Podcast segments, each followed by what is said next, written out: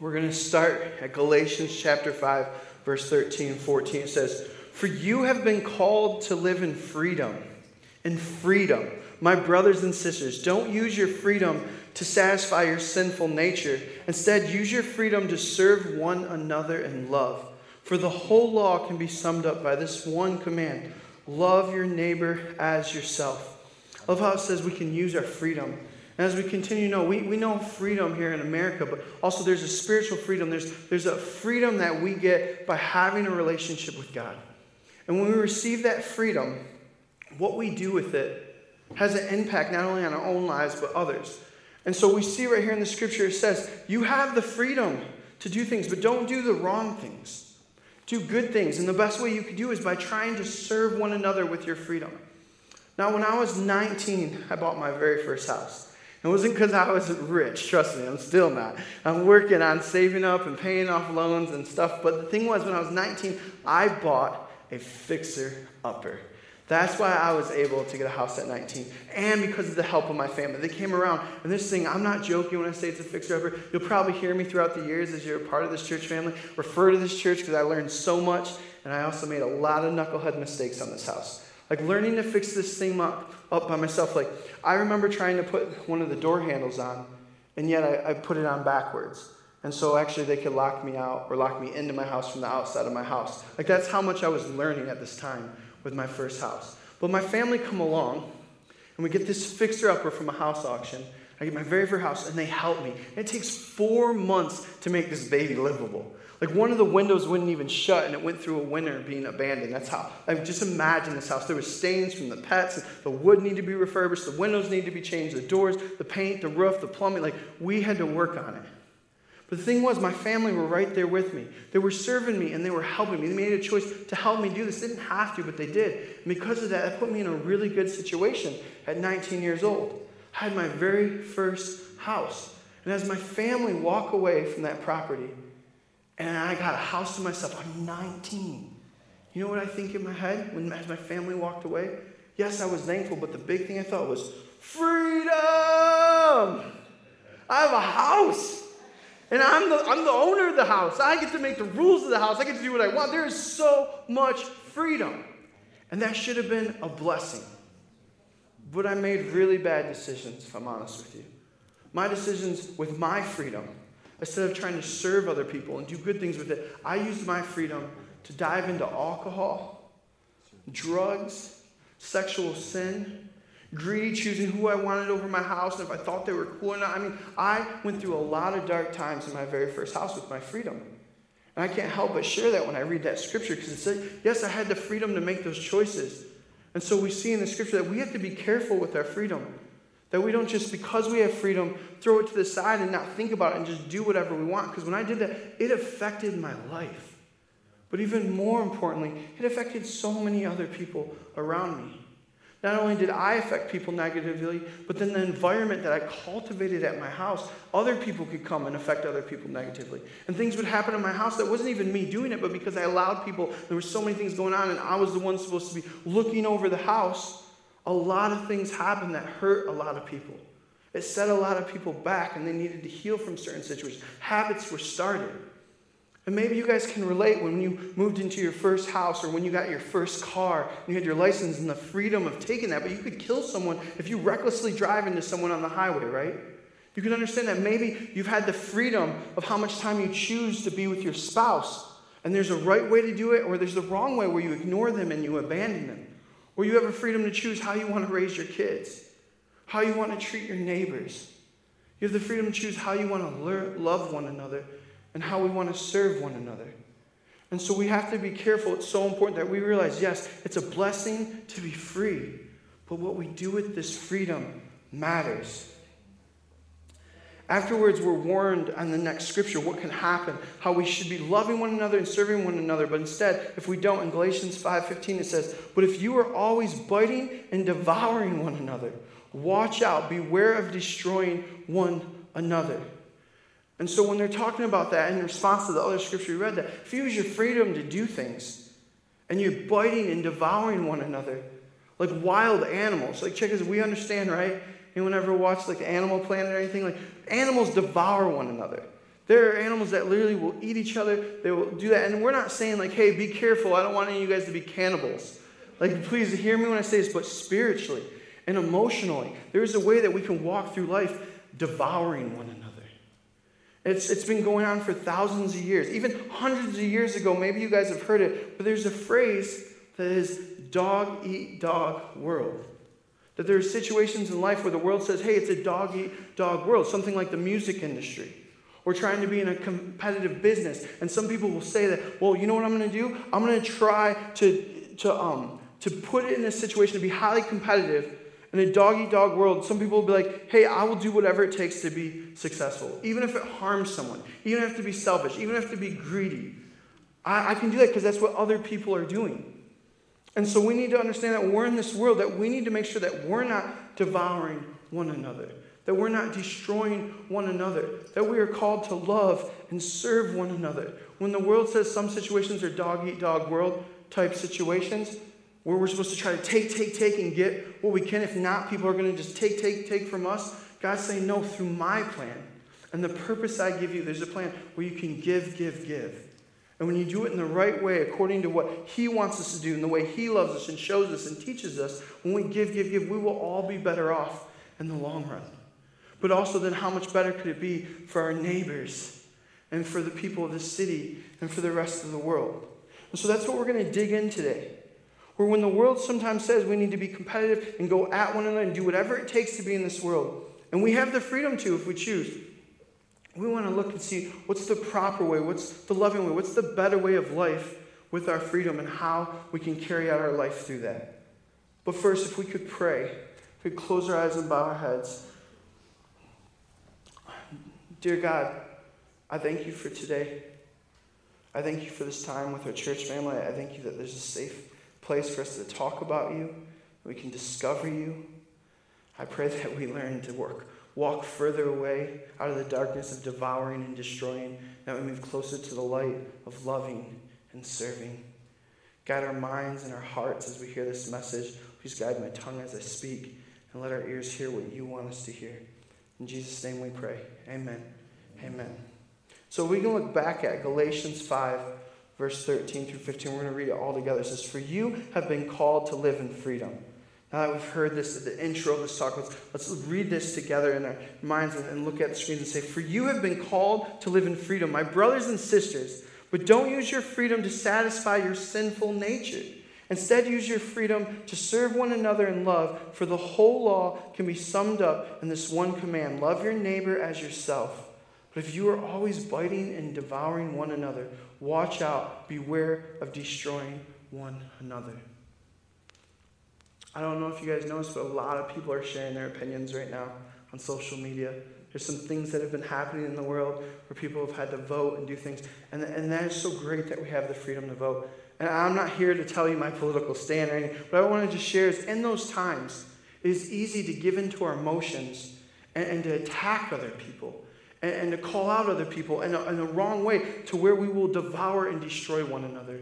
And in this scripture, in all the different situations that come up in our lives, when it comes in the times where we could devour and destroy, we need to see the scripture shows how important that we focus on the true thing, which is how do we love one another more? How do we serve one another more? That's amazing hearing the kids. I love that. I hope we continue to hear that they have love in that room and joy. And so we are going to continue our series, One Another, today. It's week 3. And the word one another is two words for us, but in Greek, the original language that the New Testament of the Bible was written in, we see it's actually the word one another is alelo. Go ahead and say that. Alelo. And that word is in the New Testament around 100 times.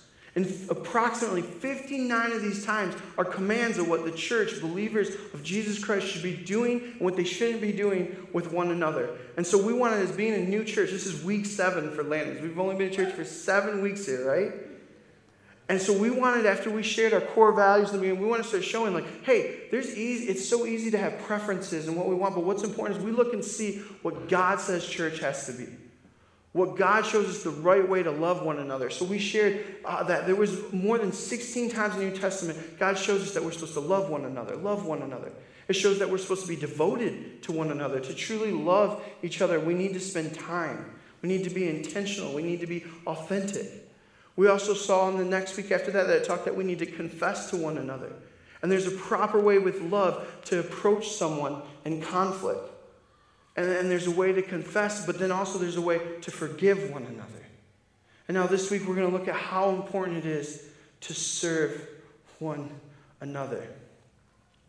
And when I think about serving, I'm so excited. I'm excited to speak to you guys every week. But this week we're going to talk about one of the most amazing moments where we see servanthood. We see serving at its best. And thousands of years ago, Jesus was walking on earth. He left heaven to come down to earth. God sent his son to show us love and to serve us and to give us a way to get back in relationship with God, creator of the universe. But God the Father created us to be with him, but because of our mistakes, which last week I was like, hey, if you ever made a mistake, raise your hand. Everyone raised their hand. Some people raised two, including me. And the thing is that mistakes are sin. It causes separation between us and God. But Jesus so loved us. God so loves us. He came down to earth to make it right so we could be back in relationship with God. By doing that, he lives a perfect life. And then he even carries himself onto the cross, dying for us, paying the price for our sins. And 3 days later, he's resurrected. God resurrects Jesus Christ, defeating death and conquering sin. But we're looking at a time where it's right before the crucifixion. And he's about to have supper with his disciples. And he's about to be with his followers. And in this time, in Rome and in the surrounding areas, in the Jewish culture, where they walked around, they didn't have Nike high tops. They didn't have Crocs. They didn't have steel-toe boots. Most of the time they were wearing sandals or they were barefoot. And so imagine walking on the streets where they didn't have the best way to keep the hygiene up and the bacteria off and the dirt and the grime and the feet. Imagine the feet of these people. And even at this time, the feet would get so messy that there were servants. There was Jewish servants. There was Roman servants. Servants were a thing at this time. But even for the Roman servants, washing someone's feet was so low that it was illegal for a Roman servant to wash someone's feet. So what people deemed being the lowest of the lowest servants, they were the one that would wash people's feet, especially before meals. Now, the reason why this is important to know is when we think about having dinner together, we think about our tables, right? Our tables, sometimes we have high tops, sometimes we just have dining tables with chairs. But in this context, the tables were a lot lower. And so you would have to lean to the side when you'd sit at a dinner table to eat a meal. And so when you'd lean to your side, guess what was right there to the right of you or the left of you? Feet. Messy, dirty, sandal-wearing, no sandal-wearing, grimy feet. And so the servants would wash this. But we're going to look in a moment here that at this meal, it happened a little different. So we're going to look at John 13, starting at verse 1. It says, before the Passover celebration, Jesus knew that his hour had come to leave this world and return to his Father. He had loved his disciples during his ministry on earth, and now he loved them to the very end.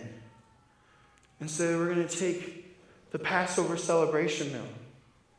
And at this time when he's about to take this meal with his followers, Jesus knows that even in this room, there was someone that is going to betray him. Someone that was going to turn on him. So then he would get put on that cross. He knew what was coming. God is all-knowing. Jesus was revealed what was going to happen. And yet he still served them. He ended up taking off certain garments and wrapping a towel around his waist. Grabbed water and basin. Imagine this. The God of the world, the universe, doing something that people think is so lowly for the lowly of all servants. Jesus grabs this water, this towel, and he gets down and he starts washing the feet of his disciples, serving them, those dirty, grimy feet. And he's washing them. So much to where even one of the disciples goes, whoa, you can't wash my feet. And Jesus goes, no, I have to. This needs to be done. He's foreshadowing not only is he serving them by washing their feet and showing them something and teaching them right now, but also foreshadowing that the crucifixion, he knew it was going to come, that he had to wash us clean, that something was going to happen that would make us clean. And so he even has a talk with Peter about this, one of his main disciples. And Jesus says it has to be done. And so he washes the feet of the disciples. What a servant. And it goes on after that. It says in John 13, starting at verse 12, it says, after washing their feet, he put on his robe again and sat down and asked, do you understand what I was doing? You call me teacher and Lord, and you are right, because that is what I am. And since I, your Lord and teacher, have washed your feet, you ought to wash each other's feet. I have given you example to follow. Do as I have done to you. This man is about to die. He's about to get beaten, spat on, mocked. One of the main reasons it's about to happen when it does is because one of his disciples are in there that he knows is going to. Guess what? You wash his grimy feet too. He served us. He served the disciples in the moment and said, this is so important. One of my favorite things that we see consistently over and over again is that Jesus didn't just tell us, but he also showed us. He showed us by example, and he showed them. And we see in Matthew chapter 20, verse 20, it says that Jesus, he came not to be served, but to serve, and to give his life as a ransom for many. The humility to be able to do that. The amount of love you must have to serve one another. And because of the way he washed their feet, because of the way he taught them, because of the way he continually served his disciples as they were knuckleheads, just like most of us in this room, if not all of us, he kept serving them and teaching them and serving them and teaching them to the point where they were able to then later on start these churches through the guidance of the Holy Spirit. And they were able to build these churches where thousands of years later we're here in a church because of the love and the serving of Jesus Christ. That he so served us, he even served up his life for each and every one of us. And so when we think about this, when we realize this, I would just like us to take a moment and ask this question, that we don't just hear it, but that we actually are doers of it. Who should we be serving? Where have we maybe not served in our lives? Where maybe we should in the way that Jesus showed us? Who is it that we could be serving? Is there a family member? Is there a neighbor? Is there someone at work? Who is someone that you could maybe do something uncomfortable? I'm not saying you have to wash their feet, but to this day, what are things that are equivalent to that? That maybe other people are like, have you ever been in the room where you're like, hey, do you need help? But you sort of like are hoping like, hey, I want to sound nice. I'm offering help. They're going to say no because they don't want to burden me or anything like that. No, I'm good. And like, so you just ask if you want help. What is somewhere you can actually follow someone and pursue and say, no, I want to serve you. I want to help you. And please know, this isn't even just for you. This is for my relationship with God. Who could you help someone learn to be served? And I know it helps me because I do like to serve people. I'm horrible at asking for help. But the more I've seen that people have let me serve them, I've learned, and it's helped me in response to them, let people serve me. And I think it's not a coincidence. I'm not some brainstorm. I'm not genius. We see in Scripture, I think God intended that. That when we don't just worry about taking and taking, we think about giving. We start to see a community, a gathering of people that are giving and giving and serving and serving. And when you have someone in this gathering, or we know someone, maybe someone in this room knows someone that can barely buy their next groceries. Maybe we know someone that's stuck in addiction. Maybe there's someone in here that is struggling with some of these things. Maybe someone's marriage is hurting. How could we serve one another to help build up and encourage our relationships, our gathering of people, so then in turn we can then overwhelmingly pour out into the neighbors? What would our city look like if we would be prepared to even wash other people's feet? What would it be like if we learn that sometimes with our freedom that we are given, that we see in Scripture, through our relationship with God, that if we even sacrifice some of our freedom, if we even sacrifice some of our life in response to serve others, what could we do to make ourselves a little more uncomfortable so someone else that we love, and put someone above ourselves so they could be more comfortable? That's another one another command. We're supposed to love one another and put one another above ourselves. It is so important that we do this. And yes, it is great. If you are new to this church, hey, we're a church plant. We could use help. We could use help with you serving at the church. But please know that's a step towards getting to know the community and helping out and doing a part of the church, and we want that, but it doesn't stop there. Let that be a momentum. If you aren't serving here, please let us know you want to help out and serve. But I pray, we pray here at Lands, that that's just a momentum to help you then serve outside the church, to serve as the church. To realize that you're not just going to church, but you are the church's people, and we get to serve here, but then we get to go out in the world and truly serve one another. In a way, it'll prompt people to notice there's something different about us, and they'll want to know why. And they'll get to hear the story about a God that so loved them that he left the heavens and came down to dirty, messy, grimy earth and told us about love and showed us love and served us with love so much that he had so much love, he had the courage to be able to even go into his own crucifixion for us.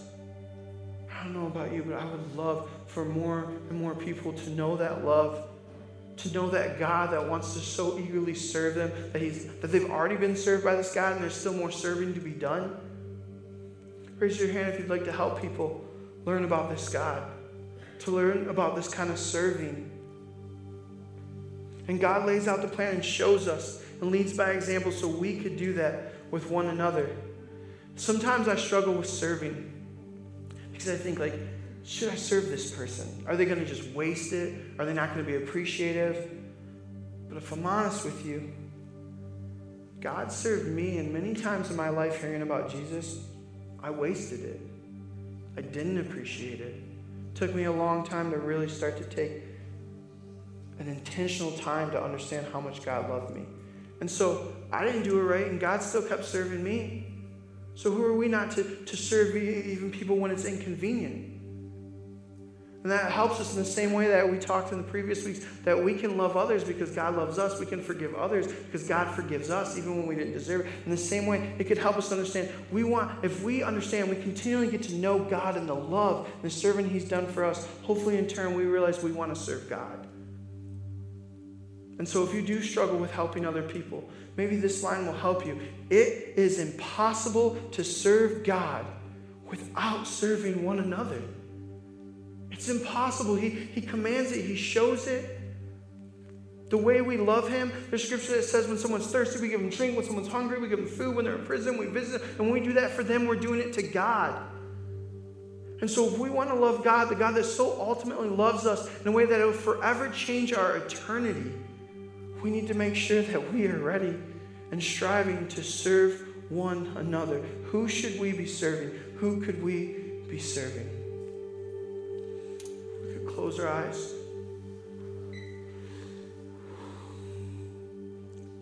God, I thank you for being the God that came to serve. I thank you for your love and the things you've showed us. I pray right now if there's anyone in this room that is wondering about you, that wants to learn more about you and the love you have and the serving that you've done, I pray that they come to know you.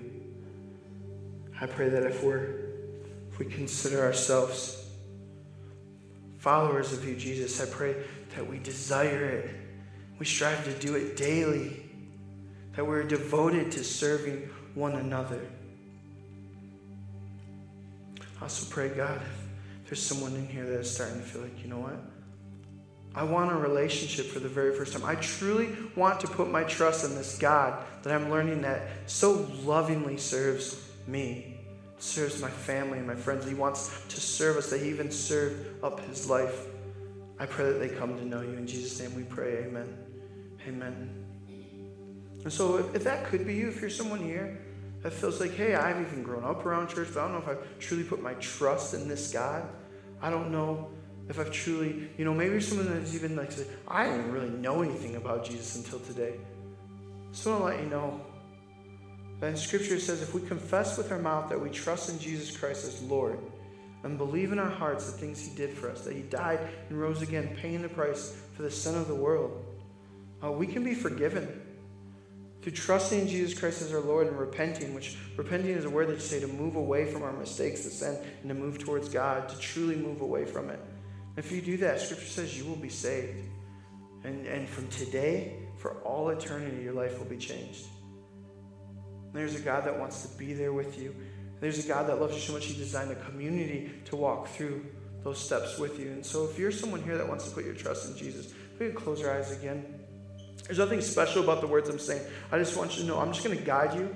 Like I said, Scripture shows that if you confess that Jesus Christ is Lord, and you believe in your heart the things that he did, that he died and rose again, you will be saved. And so I'm just going to guide you in a prayer. If you're someone that wants to put your trust in Jesus, the Lord that so loves you, the Lord that would wash your feet even right before moments of his death, that Lord, if you want a relationship with him, just repeat these words after me. You can say them to yourself or out loud while we pray. God, I want a relationship with you. Jesus, I trust in you as my Lord. I might not understand everything, but what I do know is you are Lord. And you paid a price for me. I believe in my heart that you died and rose again, paying the price for my sin, defeating death and conquering sin. And I commit to follow you the rest of the days of my life. In Jesus' name I pray.